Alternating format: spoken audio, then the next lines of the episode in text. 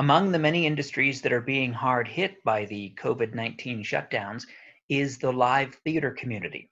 The Citadel Theater shut down the rest of their season, as did the Edmonton Opera. Studio Theater at the University of Alberta, Timms Centre for the Arts, also shut down the remainder of their season. I was able to talk to several different people about these theater shutdowns. I spoke to the artistic director of the Citadel Theatre, Daryl Cloran, about their shutdowns and how the Citadel Theatre is dealing with them. I spoke to Melanie Dreyer Lude, the artistic director of Studio Theatre and the chairperson of the drama department at the University of Alberta, about their Bachelor of Fine Arts graduating class theater shutdowns and their smaller theater production shutdowns, and about drama classes transitioning to an online delivery forum. And I spoke to Belinda Cornish. Belinda Cornish is an Edmonton actor, married to another Edmonton actor, Mark Meer, and her production of The Garneau Block, which she wrote based on a book, has been shut down or postponed. And she is one of the actors appearing in the upcoming production of Peter Pan Goes Wrong at the Citadel Theater, which is currently also postponed. So she is being affected both as a playwright and as an actor.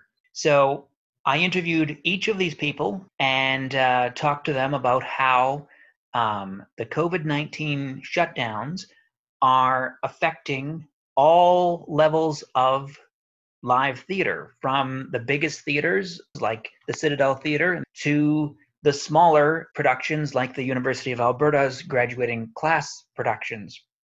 And I talked to actors in between who are affected by this. Here we are. First up, Daryl Cloran, the artistic director of the Citadel Theater, spoke to me about how they are dealing with things there. Here's that interview. Joining me today over Zoom is the artistic director of the Citadel Theater, Daryl Cloran. Thank you for being here today. Thanks for having me. Uh, so the uh, the decision was made to shut down um, uh, Citadel Theater Productions. Uh, the government announced uh, restrictions of gatherings of more than 250. I think that was on March 12th, and then um, the uh, Edmonton Opera canceled their production of Candide, and the Citadel Theater canceled the remaining shows of As You Like It, which you directed, and uh, the and postponed the Garneau block that was coming up or about to open. Uh, so, what was the decision process like? Was there a board meeting? Was it solely your decision? And how did you inform everybody involved? Oh well, you know, it, it wasn't really uh, our decision to make. I mean, when the when the province announced uh, the uh, regulations around gatherings, it was 250 people or a maximum of 50 people if there were expected to be uh, seniors uh, involved. So, uh, I mean, we're a theater of 700 people, so quite quite quickly it meant all of our main stage productions uh, had to be finished. So, as you like it, as you like it had to end four days early. We had to had to stop that, and the Garneau block was uh, was just a, a, day or two away from dress rehearsal. So we got it up to its dress rehearsal so that the artists got to do a, a run of it, uh, but then had to stop that there. And we were also in rehearsals for uh, Peter Pan Goes Wrong. So that was three days into rehearsal, and we had to stop that there. And when you say uh, some of the productions were postponed, so is there a chance that something like the Garneau block will be restaged at another or remounted at another time? Yeah, for the, Garneau block in particular, I mean, we did that dress rehearsal and then we like walked away from that theater and locked the door. So the the set is still up and it's it's ready to go. So uh, our our commitment to that to that production and to uh, Peter Pan Goes Wrong is that uh, that it's a postponement. We're look we're looking for as soon as we have a sense of when we're allowed to open again. Uh, our our hope is to get those those shows back on the stage as soon as possible. And so, what is the Citadel's process in terms of refunds or credits or people donating their tickets back? Do you have a lot of angry customers or are people fairly understanding? No, so far, everyone has been fantastic. I mean, everyone understands that, you know, this is well well sort of beyond our control at this point so uh, we've been asking people to just uh, just hang on uh, until we have a sense of what uh, what the next steps are hopefully for for uh, ticket buyers who bought you know the Garneau block or Peter Pan Goes Wrong. It just means that their tickets will be good uh, in a couple of months or a few months when we finally get to do those shows. Uh, uh, obviously, if people uh, if people aren't able to attend or no longer willing to attend, we can of course refund them. Our hope is that uh, we'll be able to trade those tickets for other things that they're interested in, or uh, as you mentioned, if people are interested in donating the tickets back as a donation towards the the Citadel, we would happily accept that as well. Um, this might seem like kind of an indelicate question because it involves people's paychecks, but since actors and crew members were under contract for a certain number of shows, are they paid for the remaining shows that would have been performed, and are they paid for uh, for a show if it's canceled before it opens? Uh, well, all of all of our performers are part of the Canadian Actors Equity Association, uh, and so it's all regulated through that. Uh, it's kind of it's different in each situation because each show got canceled at a different spot. Uh, like it's different between As You Like It that was near the end of its run and Peter Pan Goes Wrong that was just in the beginning. But yeah, there are there are payments for each of them based on uh, on that. And then uh, we we have to go through the process with Canadian Actors Equity. And there's a difference between shows that are canceled outright and shows that are being postponed for uh, for a later date. Okay, because actors are considered independent independent contractors, so they're not eligible for unemployment insurance, are they? Uh, correct. They are independent contractors and are not normally uh, eligible for uh, uh employment insurance. But now the new uh, announcements made by the federal government recently have made uh, self-employed contractors available for uh, to apply for EI. So it's all it's all brand new, and we're still working through the process with everyone. But it is there are attempts being made to ensure that self-employed contractors are getting support as well. Some of the actors who were going to be in productions that were canceled had to fly home. Does the Citadel reimburse them for those expenses? Uh, part part of the deal as uh, as a performer, uh, if you're an out of town performer, uh, we take care of travel for sure. This is Trevor Talbot. I'm here communicating over Zoom with Daryl Cloran, the artistic director of the Citadel Theatre, about the COVID 19 shutdowns and how they're affecting the theatre community. Productions have um, production insurance to protect actors or crew members should they get injured or to cover damages to the theater, costumes, or injuries to patrons. Um, does that production insurance cover loss of revenue in a situation like this? Uh, no, this is these are very uh, unusual times for us. So, uh, so for us dealing with uh, canceled productions like this, uh, there there isn't an insurance that that covers us for uh, for this kind of lost revenue. I mean, this for theaters across Canada, this is this is this is a huge revenue loss for, for theaters to be facing potentially. So it's it's going to take quite a lot of ingenuity on our part and hopefully support from uh, from federal and provincial and municipal levels to help help get us through. Oh, so you are eligible for that because the Citadel Theatre is a nonprofit. So you are eligible for government bailouts or assistance.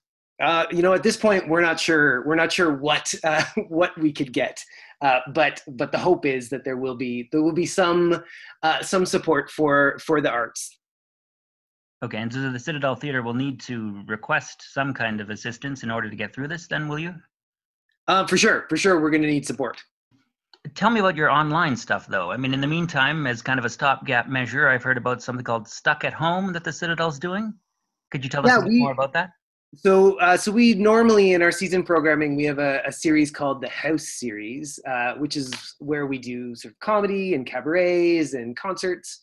Uh, and so uh, now that uh, now that we're all working from home, uh, we thought we would start the Stuck in the House series, uh, and so what we've done is uh, we've, we've invited Edmonton artists uh, to send us uh, short videos of 10 minutes or less uh, of them uh, that we can post online and we're posting posting one a day. We reached out to a number of artists who had their their productions canceled to start with them and a lot a lot of the artists are either performing excerpts from the shows that were canceled or or brand new artistic creations that they're in the midst of building uh, for us, it's a chance to, to, keep the art alive and to give some financial support to uh, to each of the artists. We've partnered with the Edmonton Community Foundation. They they allowed us to redirect one of our grants to point it towards this, so that we can pay the artists an honorarium, and then we're uh, accepting donations online. Uh, when we post these on Facebook.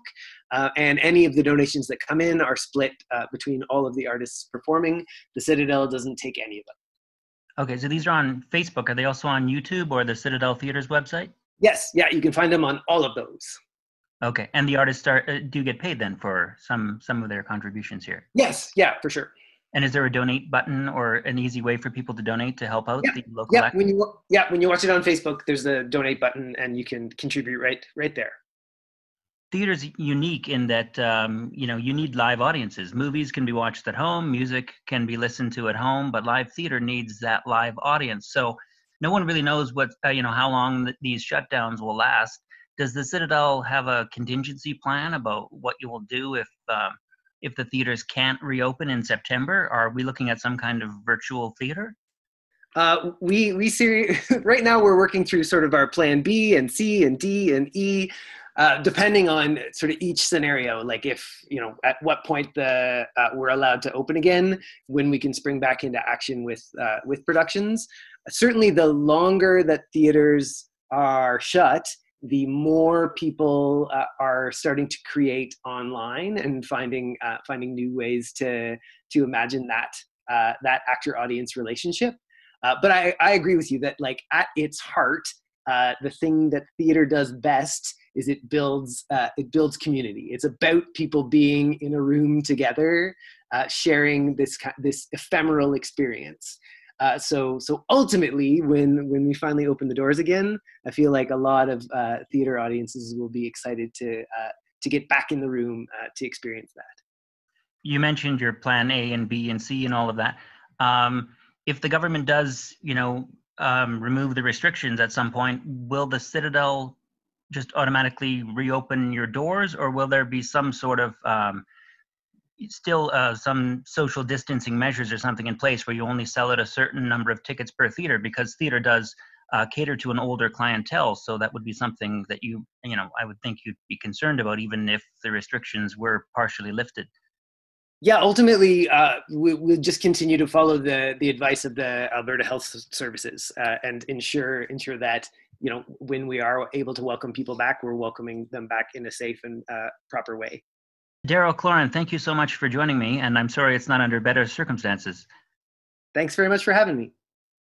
That was Daryl Cloran, the artistic director of the Citadel Theater, joining me over Zoom to discuss the COVID 19 shutdowns on the Citadel Theater and the local theater community.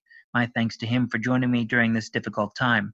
You can visit the Citadel Theater website at citadeltheater.com in order to check out their Stuck in the House series and support the local artists involved. You can also check them out on Facebook and on YouTube. That's Stuck in the House by the Citadel Theater. And for any updates on the future of these productions, you can check out the Citadel Theater's website. Next up, I spoke to the artistic director of studio theater at the Timms Centre for the Arts, and the chairperson for the drama department at the University of Alberta, Melanie Dreyer Lude. She talked to me about how the COVID 19 shutdowns are affecting the University of Alberta's productions and how the drama courses have been transitioning to an online delivery system. She joined me over Zoom. This is that interview. Joining me via Zoom is the artistic director of studio theater and the chairperson of the drama department at the University of Alberta, Melanie Dreyer Lude. Thank you very much for joining me today. Oh, thanks for having me. Um, these uh, the current circumstances are difficult for all uh, live theater venues. So, uh, studio theater at the University of Alberta's Timms Center for the Arts uh, has been affected. All of the other university productions uh, the smaller productions have been affected, and all of the in-person uh, drama classes have been shut down. Um, how is the university dealing with um, teaching drama courses online? Because those are mm-hmm. performance classes that you know essentially need to be done in person. So how is the university dealing with all of these uh, changes, and how was the decision made to shut everything down? Well, I will say that all of the instructors in our department have been doing an extraordinary job. I mean, it is a seemingly impossible task to teach a performance class online. but there are instructors all across the North American continent that are uh, talking with one another and figuring out how to do that, at least in the short term. There isn't any aspirations that we can teach performance of any sort, really any of the practice-based courses online for for the long term. And in some cases, uh, the the a transition has happened where students are individually or in pairs presenting something that's been recorded virtually. And that works out for some of the courses. And in other cases uh, when we're when we were in the middle of a production and they were putting a show together it's not really possible to stop the middle of that process and then shift to a virtual format. So there are a number of our productions where we just simply had to pull the plug and probably the most heartbreaking i mean all of them we're grieving all of them without a doubt but one of the most heartbreaking was uh, our BA program's capstone production, which is which we fondly refer to as 457, which is the course number, and it is the one course um, or the one production in the year that receives funding from the department. That's really treated like a big show, and the students were all the way through cue to cue, so they were just three days before opening when we had to pull the plug. And um, all that remains of all of their hard work are some photographs of the set design, which is really beautiful, and a, a lot of memories of working together. So that that was terribly sad for us, I have to say. cue to cue is a that's a technical uh, rehearsal just before you open. A cue to cue, yeah, is a technical rehearsal where you're putting in the lights and the sound and and that sort of thing. Um, yeah, just a couple of days before sharing it with the audience.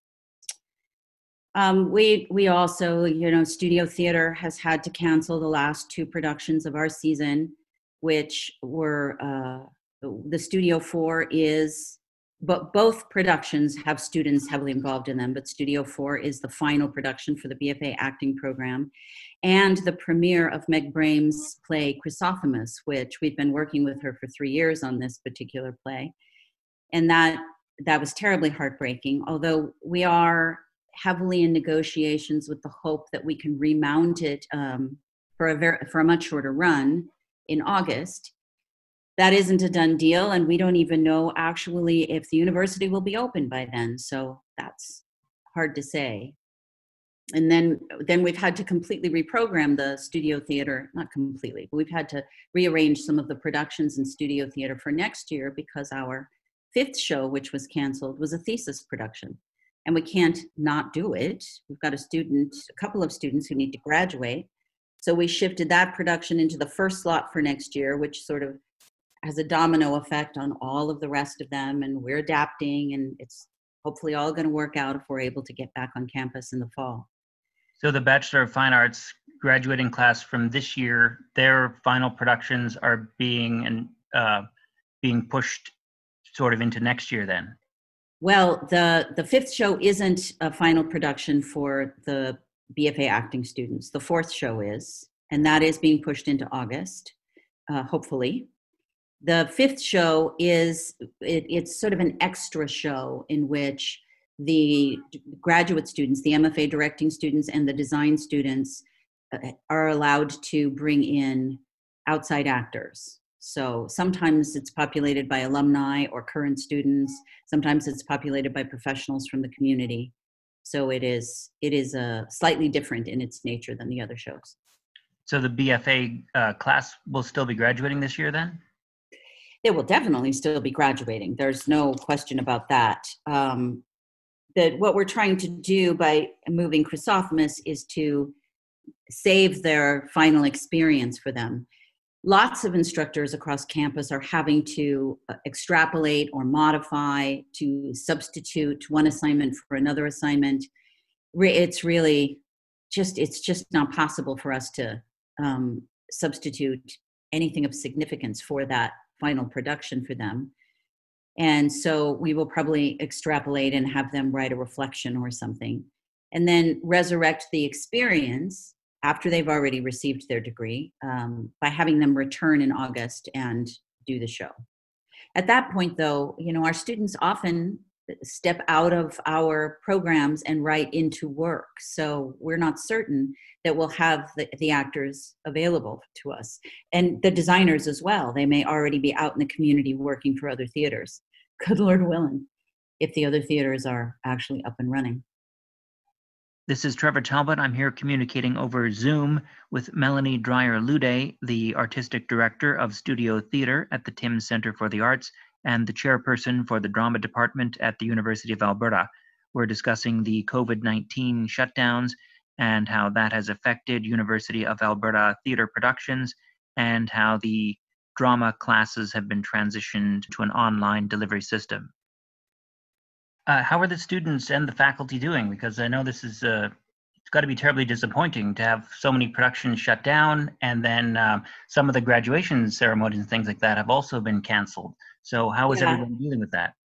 Well, I, as well as can be expected. I'm I'm again incredibly proud of our whole department. The students the students are handling it to varying degrees. You know, we we have as all departments at, on campus do, we have a wide range of student experiences. We have international students, we have we have local students, we have students who've chosen to um, head out of Edmonton and, and be with their families while they finish term there are lots of different kinds of experiences, but generally students are handling it incredibly well.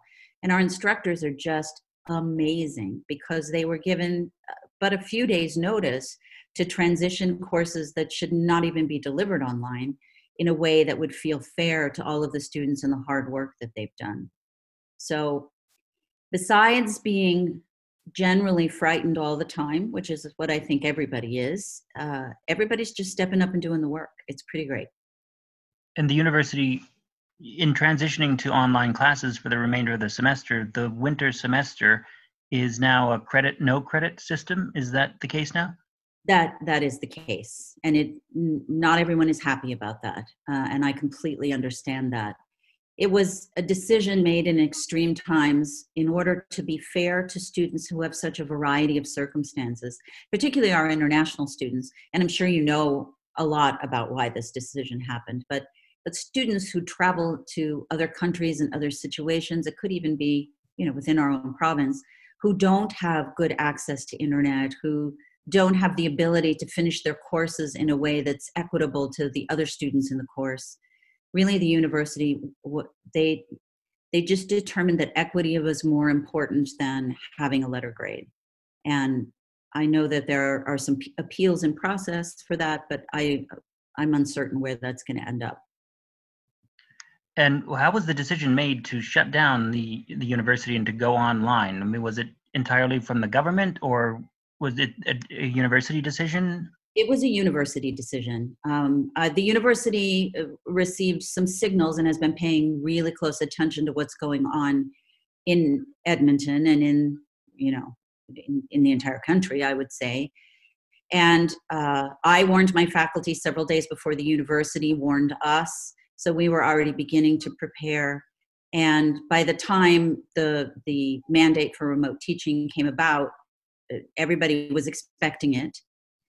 And I honestly, I have to commend everybody in the administration right now because this is such a difficult time. And there, you know, in addition to trying to deal with the pandemic and its impact on student learning, we're negotiating these extreme and, and cruel budget cuts from the provincial government. And it, it's just such a dynamic and tricky landscape. And everyone is pulling together and, and making really good decisions and helping the entire university community feel more comfortable about the uncertainty that we face every day. Yeah, I know there's a lot of frustration among um, the teachers and the instructors because uh, in addition to the budget cuts, then they had you know three days to uh, transition their entire course curriculum to an yeah. online format. So I mean, are there counseling services at the university? I mean, uh, resources for. Yes, there are there are lots of support services, and and you know it, the university has provided many. The Center for Teaching and Learning has a number of supports, and there are people that they can call. But the truth is that it isn't a U, it isn't a U of A phenomenon. It started in the States, and I began warning my faculty, and there there is an international network right now seriously a global network for theater people who are interested in understanding how did you make this transition? What are some resources you're you, you're using? What do you recommend for this? And it it's created a a beautiful supportive network all across the continent and and overseas as well so there are ample supports. I think all someone has to do is reach out on social media, and multiple people will step up and say, "Here, try this." And in terms of the students, I mean, there's still other. Um, the university health services are still open, and they still provide counseling and everything to the students. Are are the professors? Um, yes. Although the campus is is technically closed, it's not locked down, so students can come and get things if they need to. And the health center is open and, you know, just recently we had an experience where there was a student in a difficult situation, and I reached out to the Dean of Students, and golly, I would say within three minutes of my email, I had a response, and there was a whole collection of people who were on it, figuring out how to help the student. It is, it's quite impressive. They, they really are. Everybody is on point and ready to help. This is Trevor Talbot. I'm here on Zoom talking to Melanie Dreyer Lude, the chairperson for the drama department at the University of Alberta. Are the drama instructors now taking on kind of more of a role of, of counselors to some of the students now? Are You're getting a lot more, um, you know, online um, requests for assistance. Well, that's a that's a good question, and uh, it's slightly tricky because in our department we always have a very intimate relationship with our students. We're because we we teach small classes. We often know them very well. We're alerted to the fact if they're in trouble, we know and we, we try to deal with it. But instructors have been reaching out more than normal to try and check in because students aren't coming on campus and seeing us every day. And I, I think our instructors are doing a really good job of that, just trying to let students know, you know, you're not alone. If you're if you're not feeling well and you need groceries, we're going to find people to help you. Don't worry, just let us know you need help. Yeah, I think the drama department is unique in that because of uh, in acting classes and things I've taken, you know, you're encouraged to get in touch with your feelings. So I think that the drama department is probably one of the departments at the university where feelings are most encouraged. Yeah, we're not afraid of feelings, that's for sure. And we're pretty comfortable um, helping students negotiate challenges with mental health and you know it, everybody goes through difficult times. There are roller coasters in every term and this one is a particular challenge and i think we're up to it. Is the university reaching out to students encouraging them to stay in uh, their programs? Because uh, has there been an increase in students just giving up or dropping out? Haven't seen it. Haven't seen it no. Um, I, it's hard to tell. We're we're still in early days, so I can't be certain that we won't lose students. I think that that there was an indication that the federal government is worried that Canada is going to lose international students. So we hope that's not true. Um, our international students are a really important part of our community. So I don't know. We'll we'll have to see it. It's it's such a dynamic situation. We we can hardly predict what's going to happen tomorrow, let alone two months from now. So the spring and summer semester, those are going to be continuing online then? So far, uh, it's still pending. I mean, every day is new information, but the plan is to go ahead and, and move forward with spring and summer courses. We don't teach them anymore. They were um, removed from our roster as a part of the new budget model. So it won't impact the Department of Drama, but it, it's important for other departments across the university. Oh, so the drama department is actually essentially canceled for the summer due to the budget cuts. Yeah, I would say it's yeah. It, it's slightly more complicated than that, but yes, it, the the way the funding rearranged, it just wasn't possible for us to support spring and summer courses. Now, I know things are up in the air right now, and nobody really knows what's going to happen day by day. But um, does the university have a contingency plan should the um, should the restrictions not be lifted by September? Um, will courses and drama programs continue online? Not yet. Um, it's my understanding that everyone's in conversation about that. And I've encouraged the instructors in my department to not worry about that right now, to focus on finishing the term and paying attention to their students. because the workload to deliver our classes online is greater than it would be if we were just delivering them traditionally. So uh, I, I'm I'm trying to encourage us to solve one problem at a time. Is there anything else you wanted to say about the drama department or studio theater or anything?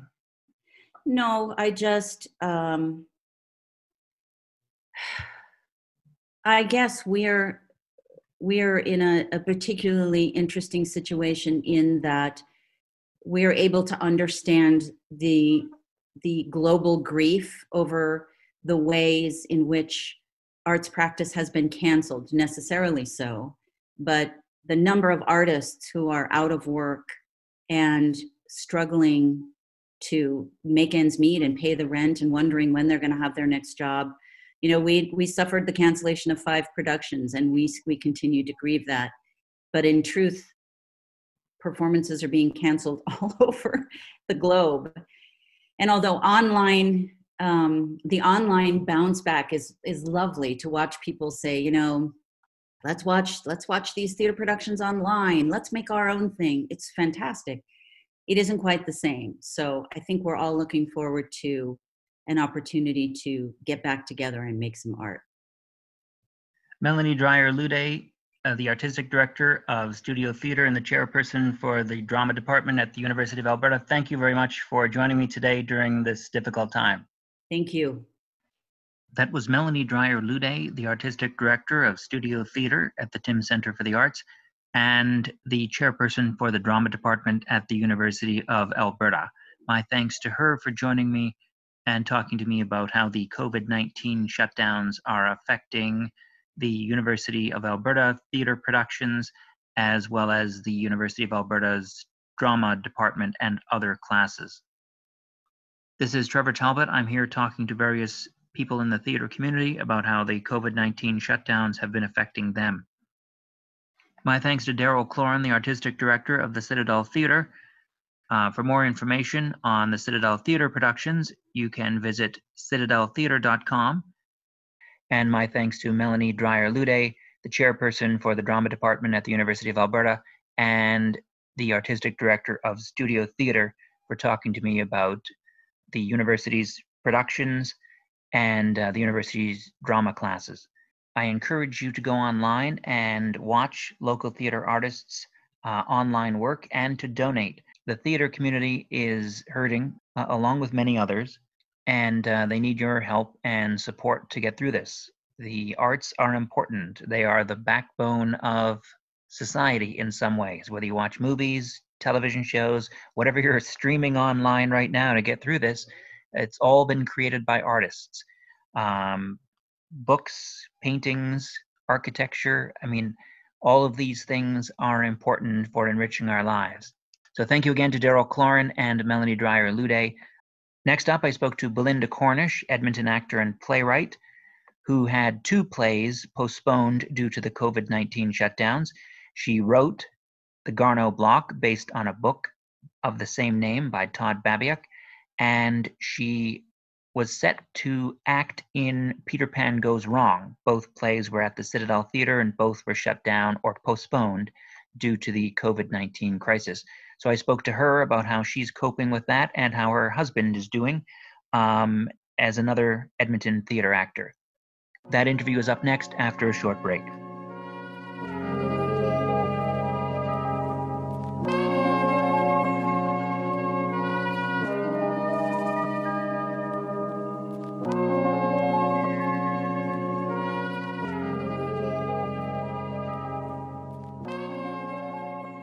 I was curious about local actors and how they were all doing in the face of the COVID 19 shutdowns.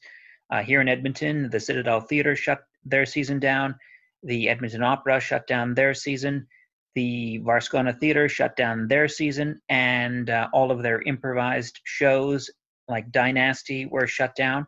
And many of them have transitioned to various online components. And so I've been talking to local actors about uh, the shutdowns, how they're being affected by them, and about their new upcoming online content that we can all watch in the meantime for anybody who has a, a hankering for live theater and can't currently attend. The COVID 19 shutdowns have affected all working actors. I spoke to one of those actors, Belinda Cornish. She's an Edmonton actor who is a regular fixture at the Varscona Theatre and one of the members of the improv comedy troupe Dynasty. Uh, she also had two plays coming up at the Citadel Theatre The Garneau Block, which she wrote, and Peter Pan Goes Wrong, which she was acting in. Both plays were set to open and were closed because of the shutdown. The Garneau Block was just a few days away from opening when they announced it was going to be shut down, and Peter Pan Goes Wrong was just in the early stages of rehearsals when it was postponed. I caught up to Belinda Cornish to talk to her about her life in Edmonton and how uh, the shutdowns are affecting her and her husband, Mark Meer, another Dynasty comedy troupe member and an- another Edmonton actor. We conducted this interview over Zoom, so uh, the sound quality isn't always the best, and um, you know how computers are, so it's got those weird ghost in the machine issues. But uh, here was our interview. Belinda Cornish. Joining me via Zoom is uh, Edmonton actor Belinda Cornish. Thank you for being here today. Thank you for having me. Uh, why don't you tell people a little about yourself? Um, you're not originally from Ed- Edmonton, but you've been here acting for quite a while. Uh, I have. I'm um, I'm a Brit. I'm an expat Brit. I uh, I moved here from England in 2000, um, and uh, uh, yes, and I've been working here as an actor and uh, writer and improviser ever since. You work uh, a lot at the Varscona Theatre in their um, Dynasty improvised soap opera. That's correct. I've been a core company member of uh, of Dynasty since 2006. Um, I guested with the company, sort of did did some uh, guest spots before then, but um, but yeah, I was lucky enough to join the company in 2006. Oh, and is that how you met your husband, Mark Meer? Because he's part of that as well.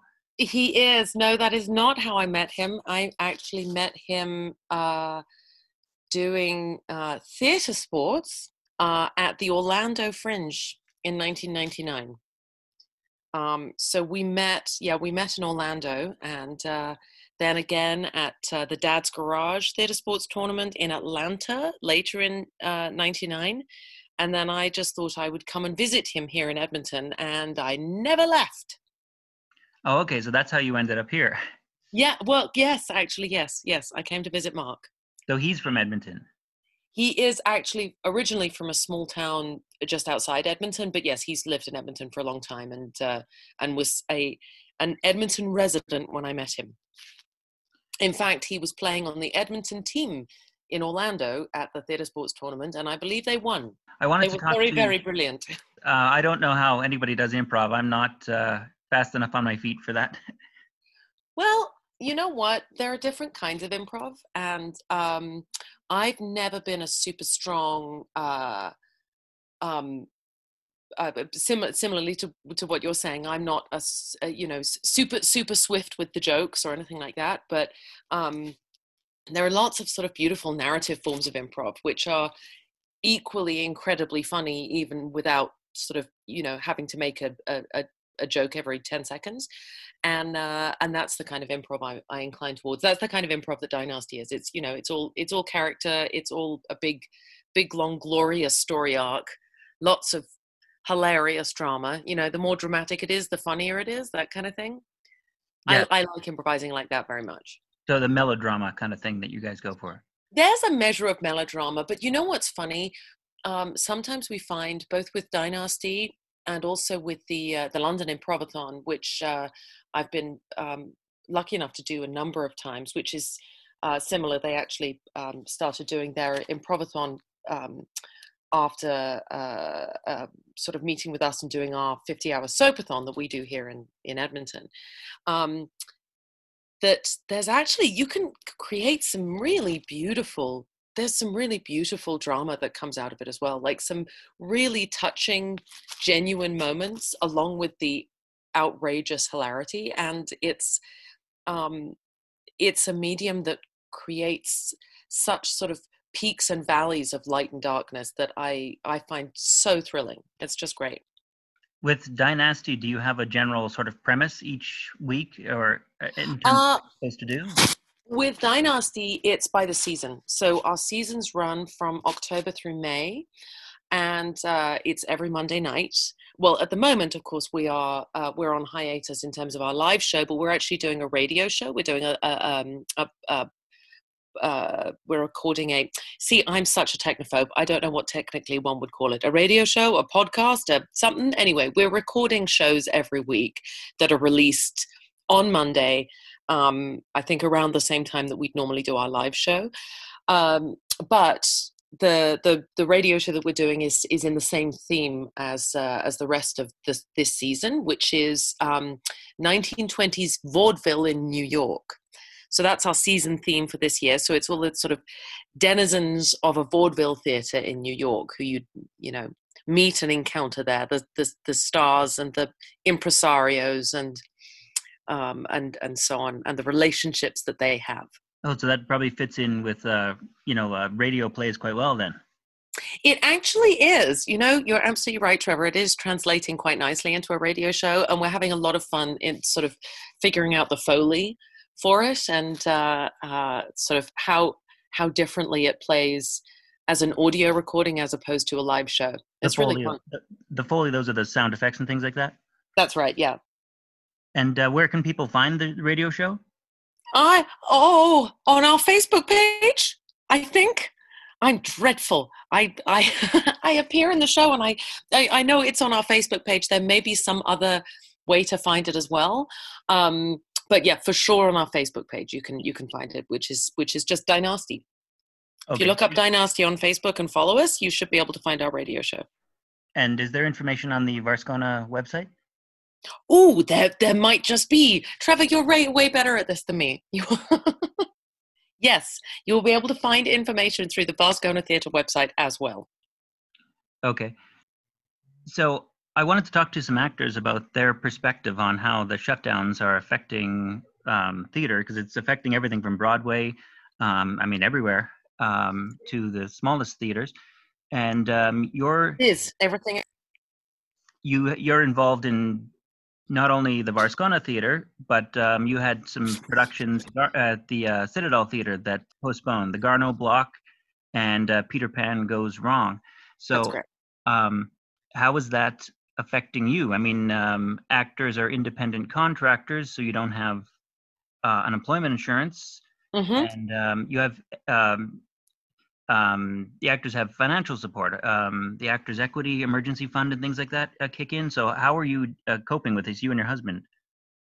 Um, well, we are we're knuckling down, as I think everybody is. Uh, of course, there is the um, uh, uh, the, the, the government's launched the uh, uh, emergency relief fund, which I guess on April sixth we're all going to see how that works. Um, yeah, I mean it's it's a it's a difficult time for for artists, for all self-employed um, workers and and people who are within the gig industry.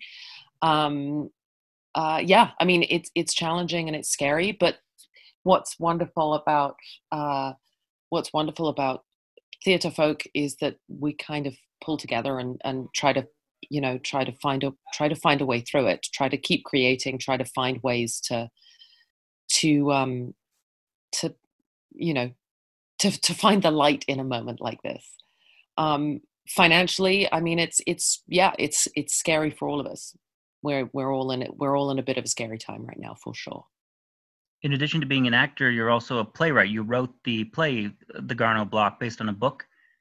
That's correct. Yes, it's based on uh, uh, Edmonton author Todd Babiak's best-selling novel, The Garneau Block. Uh, I spoke to Daryl Cloran, uh, the artistic director at the Citadel Theater. He said the sets and everything are still up, so there's a chance that uh, will be hopefully remounted soon. That's uh, the hope. That's the hope. I mean, we'll have to see. You know, that the world is very much in flux right now um, and none of us know quite when when uh, uh, when the curve is going to be flattened and we're all going to be released from social isolation. Um, but but yeah, uh, as Daryl may have told you, we were we were lucky enough um, when we when the Garneau block was, as as Daryl put it, when we pressed the pause button on the production, uh, we were at um, uh, dress rehearsal stage. It was the day before our final dress rehearsal, which was to be the you know uh, we were opening to an audience the following day, and of course that was that was cancelled. But um, what we had the opportunity to do was to do a uh, an invited dress rehearsal and and ask uh, you know some friends and family and cast members of other Edmonton productions, which had also just been shut down, to to come and come and see the dress, which was lovely. So everybody sort of sat with appropriate social distancing in the in the Maclab Theatre, and uh, and watched the dress rehearsal of Garneau Block and supported the show and the amazing actors in it. And uh, yeah, it was actually a really it was a really lovely little um, community moment in uh, in a time when we're all sort of being being driven into our burrows. So that was lovely. And then we we all left the Maclab Theatre and shut off the lights and closed the doors with the set still up and all the actors' costumes are still hanging in their dressing rooms and waiting, hopefully, when we might be able to turn the lights back on again. This is Trevor Talbot. I'm here talking to local actor and playwright Belinda Cornish over Zoom about how the COVID 19 shutdowns are affecting the local theater community. She had two shows that were set to open at the Citadel Theatre The Garneau Block, which she wrote, and Peter Pan Goes Wrong, which she was acting in. Both shows were postponed because of the shutdowns. How long did it take you to write The Garneau Block? Uh, a couple of years. I've been working on it for a couple of years. So, um, I mean, obviously, that was a huge disappointment when the show was uh, shuttered just before it was about to open. It was, yeah. It's, I mean, I, I, think it was, I think it was a big, big disappointment for all of us. And yes, I mean, certainly having worked on it for, for, uh, you know, been working on it for a couple of years, it was, it was tough to say goodbye to it without it having had its sort of full, um, its full run. Uh, but as I say, you know, I, I don't mean to sound hopelessly Pollyanna about it, but the the support and encouragement and enthusiasm that everybody's had and um, the way that we've all responded and banded together in the face of this has sort of alleviated that disappointment um, yeah i mean it's it it doesn't feel like a bleak moment it feels like it just feels like a pause which is which is encouraging you're also acting in peter pan goes wrong have you had you started rehearsals for that one yet? We did. We had three glorious days of rehearsal for Peter Pan Goes Wrong, where the room was just full of people laughing and laughing and having the most wonderful time on that glorious show for three days before we had to shut down. So that was that was also pretty disappointing too, because that was three days. We shut down rehearsals for Peter Pan Goes Wrong three days after the Garneau block was put on pause. So it was a bit of a double whammy for sure. I, I would think it would be more disappointing to shut down the Garneau block because it was so close to opening, whereas Peter Pan Goes Wrong was just in the early stages. Is that would that be fair to say? Ah, uh, I don't know. I don't know because it's it's it was different. It was the same but different. I I wouldn't say. Um, I don't know. That's a t- that's a tough question to answer. Yeah, I know uh, they're both obviously disappointing, but I just thought to me it would seem like if you'd um, been rehearsing eh, or about to open a play and then couldn't deliver that to the audience, as opposed to a play you had just started rehearsing on. I think I don't know. For me, I just thought it would be. Uh, it's true. I, yes, yes. I mean, yes. No, I, I mean, you're absolutely right. We were with with the Garneau block. We were on the brink of bringing it to an audience and everything was ready and everybody you know you've got all that that sizzle is there and all the work is in place and everybody's exhausted and has put so much into getting the show up and then you know you just sort of nope you can't do it so yeah. it is i mean that's that it's very disappointing um uh, we've we actually have all been sort of talking you know uh, uh a lot about sort of those those different those different levels of di- disappointment and different degrees and and how we handle that because um, when the Garneau block was um, was put on pause, uh, as you like it, which was at that point running at the Citadel, um, was also closed down, and yeah.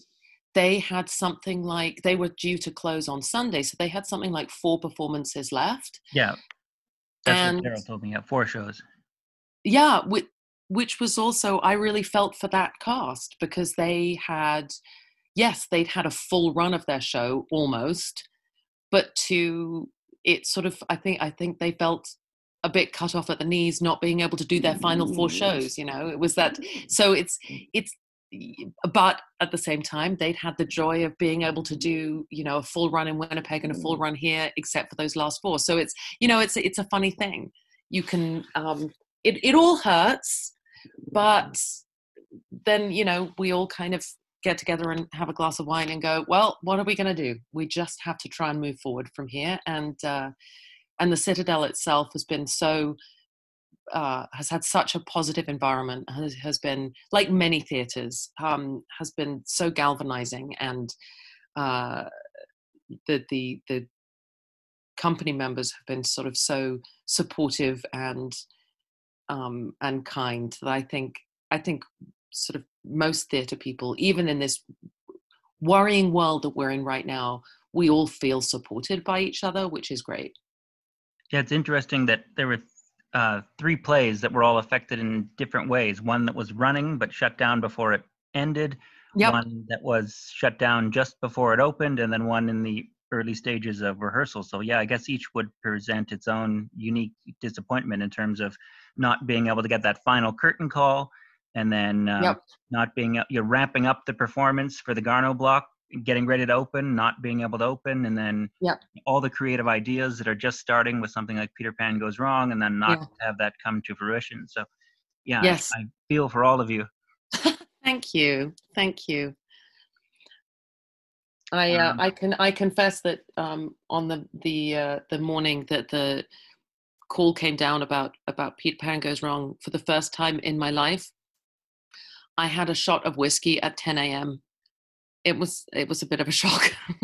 I'm not sure if I should admit that, but um, but uh, I I didn't have more. I'm sure you're not the only one during these times having a shot of whiskey, especially the parents home with kids.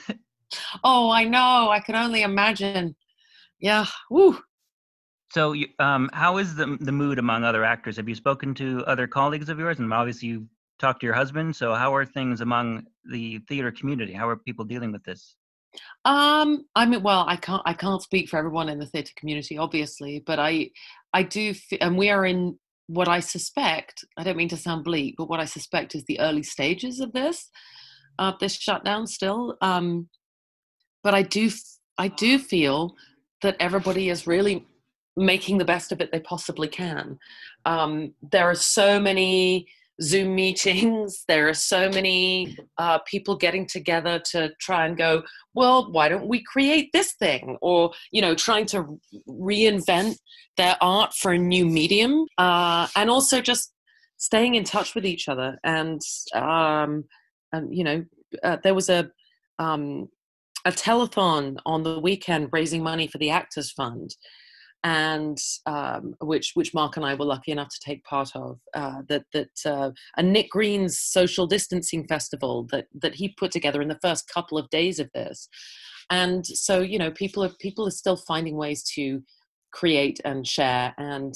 Uh, keep spirits up and keep moving forward and i do feel like the arts community is really really pulling together in the face of this and not just for ourselves not just for the sake of the arts community but for the sake of trying to you know bring a little joy and light everywhere we can yeah that just... sounds incredible i don't mean that to sound quite as pompous and trite as it just did but it's you know no i completely to... understand i was just saying the same thing to my mother about how artists kind of have an obligation in some ways it's that's their job to kind of uh, inject some levity into the world especially yep. during these dark times and so you know whatever it is something we're quite generally it is something that artists are, are good at. It's reflecting society but also bringing some levity and some joy and delight.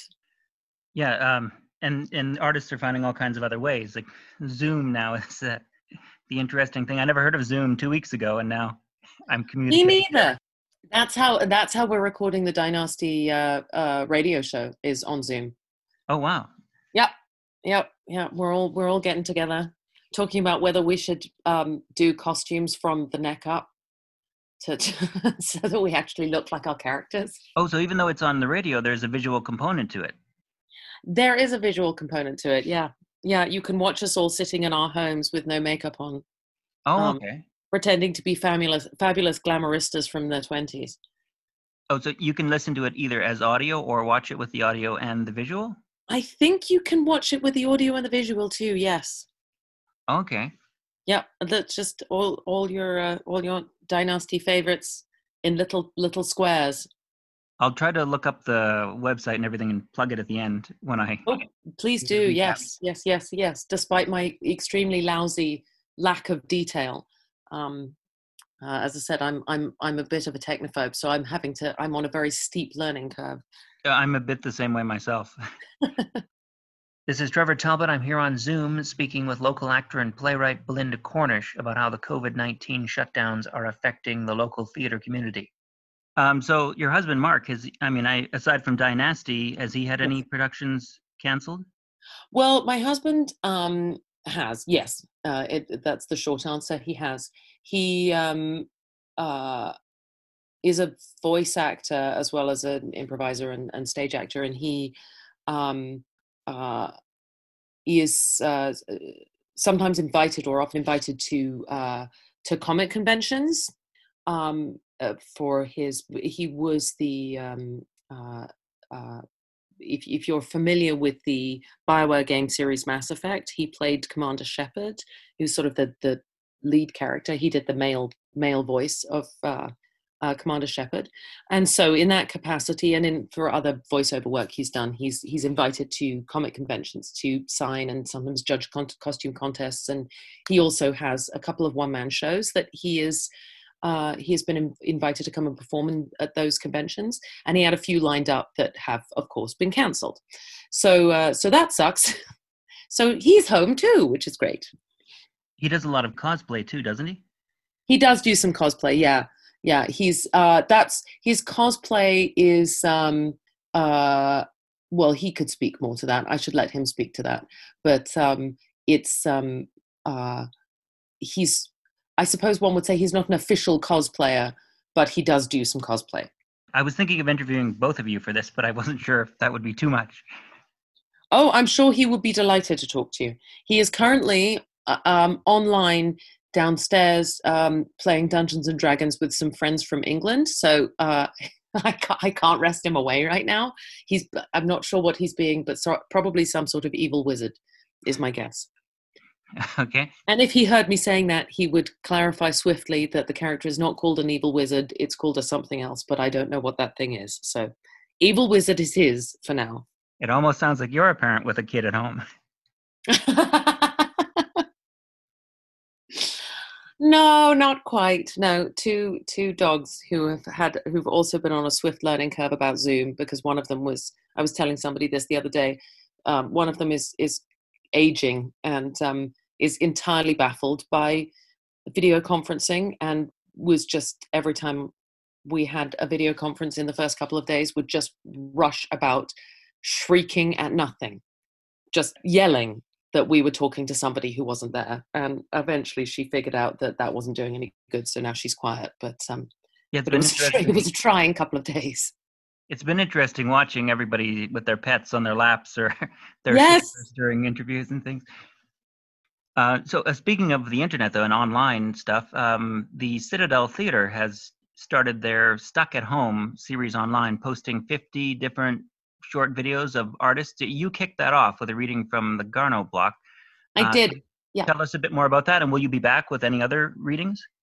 I um oh well I would love to always but I think we have we have many many wonderful artists in the city who all of whom should be featured and I'm sure we have many more than 50 so I, I'm sure the Citadel will have a tough time actually uh, you know um actually keeping it to 50 people because there are as I say there are so many fabulous artists in this city um it's actually called the Stuck in the House series but uh, sort of which is inspired by their house series, which normally runs in the Rice Theatre and is a sort of concert series.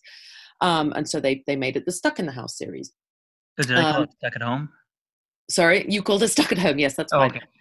Um, uh, yeah. Um, so uh, Daryl asked uh, me if I would, uh, you know, Mark and I might read a, a, bit of the Garneau block just to give it a little bit of an airing and, and share it with some people, seeing as it, um, it it sadly didn't get the audience that or has not yet had the audience that we hope it eventually will because of because of our current situation.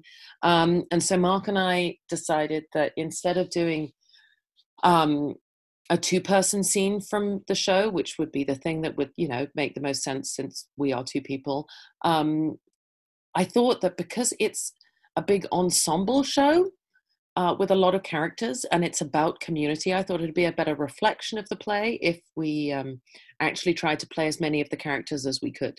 So we did that uh, with the aid of a, a, a sizable pile of hats. Um, we we just played as many of the characters as we could in in one of the group scenes from the Garneau block. So yes, you can find that in the Stuck in the House series uh, on I believe it's on YouTube and also Citadel's Facebook page and Twitter. Yes, and I think they the Citadel website also has it citadeltheater.com as well. Aha, yes.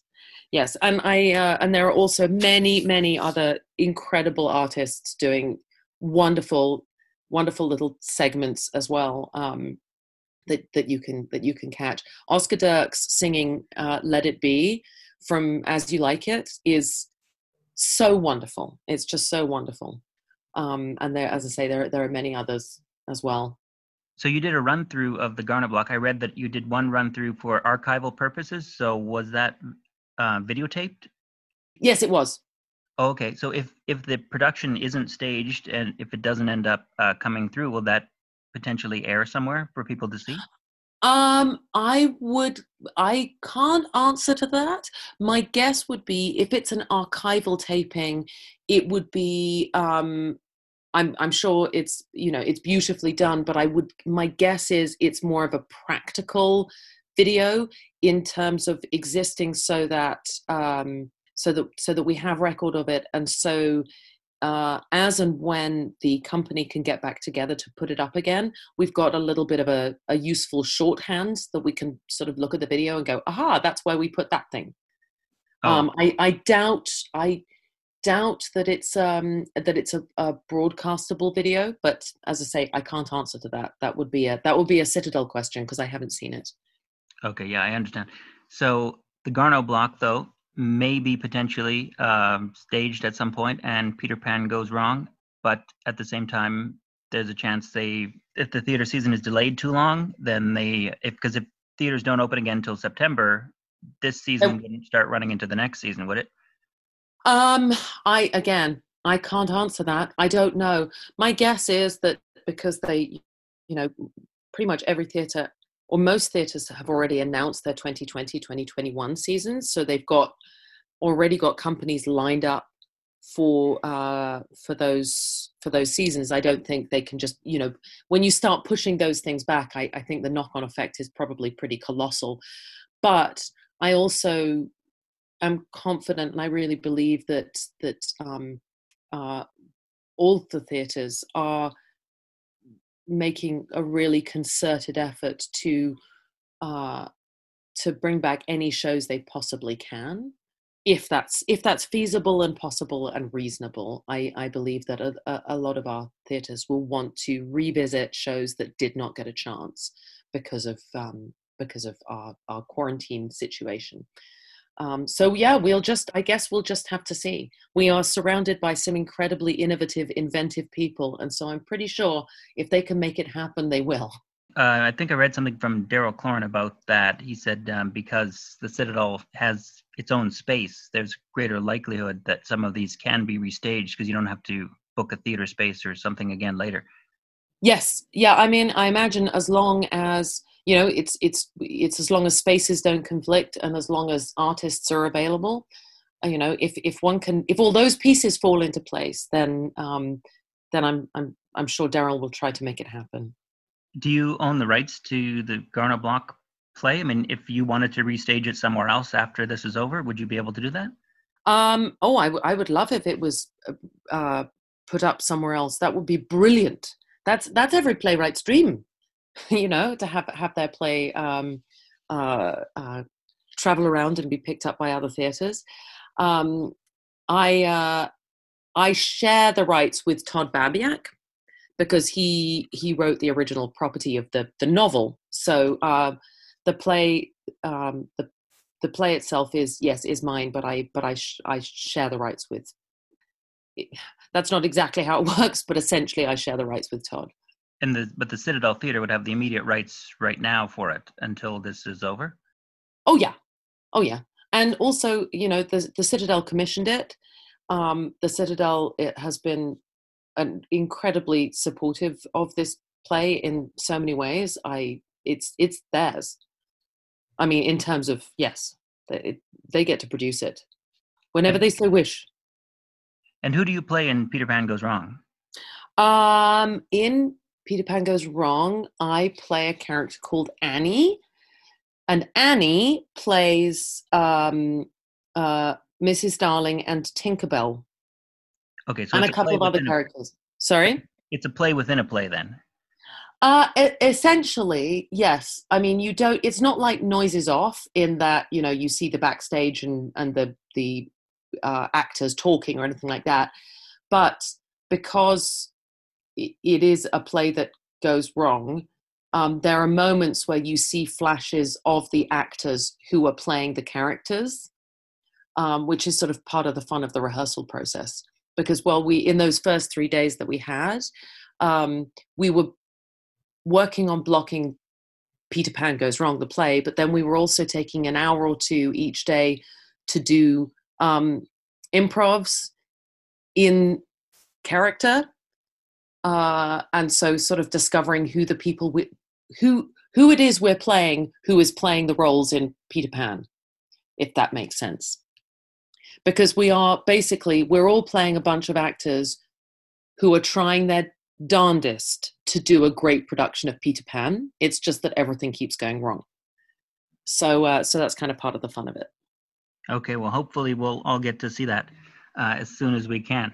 Yeah, I hope so too. It's I've seen Peter Pan Goes Wrong three times now, um, in, in other productions, and it's so funny. Yeah, I love those farces where those kind of things uh, happen. It's just it's it's it's cripplingly funny. It's just it's just wonderful, and it's also touching as well in moments, which you know, ah, just like the the the best the best dramas have uh, the odd little moment of levity. The best comedies have little moments of poignancy too. So it's great. Much like life. Yes, indeed, much like life. Um, I imagine when they reopen the doors, uh, the shows will all be sold out because so many people will be eager to get back to theater and uh, to see all of you again. So yes, think- yes, hoping when we reopen the Garneau block and Peter Pan goes wrong, everybody buy your tickets. Come, please. But thank you so much for joining me, especially during these difficult times. And hopefully, I can interview you again soon when the play is about to open and you can tell us all about the production. That would be wonderful, Trevor. It's been really nice talking to you. Thank you very much. Have a good day. Thanks, you too. That was Belinda Cornish, uh, Edmonton playwright and actor. Uh, her productions are The Garneau Block and Peter Pan Goes Wrong, talking to me about the COVID 19 shutdowns. My thanks to her. Thank you again to Belinda Cornish for joining me. Uh, I did look up the web information on her various different theater projects. You can visit dienastyimprov.com uh, for all information on the Die Nasty uh, Improv Troupe and improv shows. Um, that's Die Nasty, D I E, so not Dynasty, but Die Nasty. DieNastyImprov.com. Uh, you can also check out their Facebook page. Just look at look up Die Nasty Improv on Facebook, and you can check them out on YouTube. Just search for Die Nasty Improv, and you'll find them on YouTube. If you're a fan of Die Nasty, you should definitely check out their online videos. Uh, if you've never heard of them before, now's the time to check them out. Uh, I looked at their first video online, and it's quite funny. It's quite interesting to watch them. They're all there in sort of, you know, uh, like Brady Bunch or Hollywood Squares sort of uh, boxes, and they're doing their characters' voices and everything, and it's quite quite funny and quite interesting to watch. So you should definitely check them out. You've got nothing else to do around the house. You probably binge watched everything. So check out and support local theater. DieNastyImprov.com on Facebook, on YouTube. If you check out Die Nasty's Facebook page, they also provide links on various other projects that are happening within the theater community. Uh, they have the links on there for the Stuck in the House series from the Citadel Theater, and uh, there's a link on there for their Die Nasty YouTube page. And there's also a link for the Playwrights Guild of Canada um, reading seven plays. So all of those links are on Die Nasty's Facebook page if you want to check them out there. You can also get updates on the future of shows at citadeltheater.com and at varsconatheater.com. My thanks again to Belinda Cornish for joining me for the interview. It was delightful to talk to her. My best wishes to her and to her husband, Mark Meer.